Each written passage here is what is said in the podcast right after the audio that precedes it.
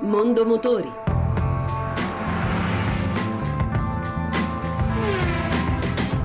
Buon pomeriggio e buon ascolto da Lucia Voltan. Nata nel 1973, la Volkswagen Passat è arrivata all'ottava generazione. Ora è leggermente più larga e bassa, con un aspetto più sportivo e alcuni ritocchi all'estetica. La modifica più importante è nella nuova griglia frontale cromata e per la prima volta sulla gamma ci sono gruppi ottici a LED. Ma quali le motorizzazioni? Andrea Alessi, direttore Volkswagen Italia. Una motorizzazione benzina declinata su due potenze, 125 e 150 cavalli e poi abbiamo quattro diverse eh, motorizzazioni per il turbo diesel a partire da un 1600 6 che eh, abbiamo portato a 120 cavalli, quindi la potenza più elevata della categoria, passando attraverso 150 cavalli del 2000, lo stesso 2000 che ha anche i 190 cavalli e infine il motore 2000 biturbo da 240 cavalli.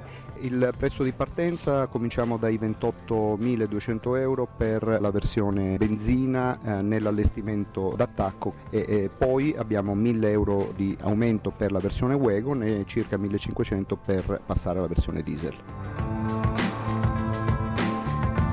Nissan ormai da tempo ha deciso di puntare sulla mobilità elettrica. Nel 2010 ha imposto una forte accelerazione al progetto Zero Emissioni con il lancio della Leaf, che ha già conquistato più di 135.000 clienti nel mondo. Bruno Mattucci, amministratore delegato Nissan Italia. Stiamo lavorando su due eh, fronti. Il primo è quello di sviluppare veicoli sempre più avanzati che eh, garantiscano delle percorrenze maggiori e questo viene fatto lavorando su due aspetti del veicolo. Il primo è la batterie. Oggi noi montiamo una batteria da 27 kW, ma stiamo già testando delle batterie che arriveranno fino a 60 kWh e questo consentirà quindi di raggiungere autonomie oltre i 300 km.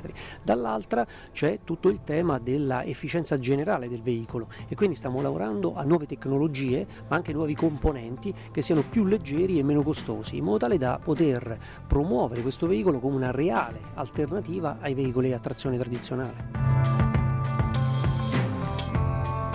E per oggi abbiamo concluso. Se volete riascoltare questa ma anche le altre puntate potete farlo al sito radio1.rai.it. L'appuntamento con Mondo Motori è per venerdì prossimo, sempre dopo il giro delle 14.30. Buon pomeriggio.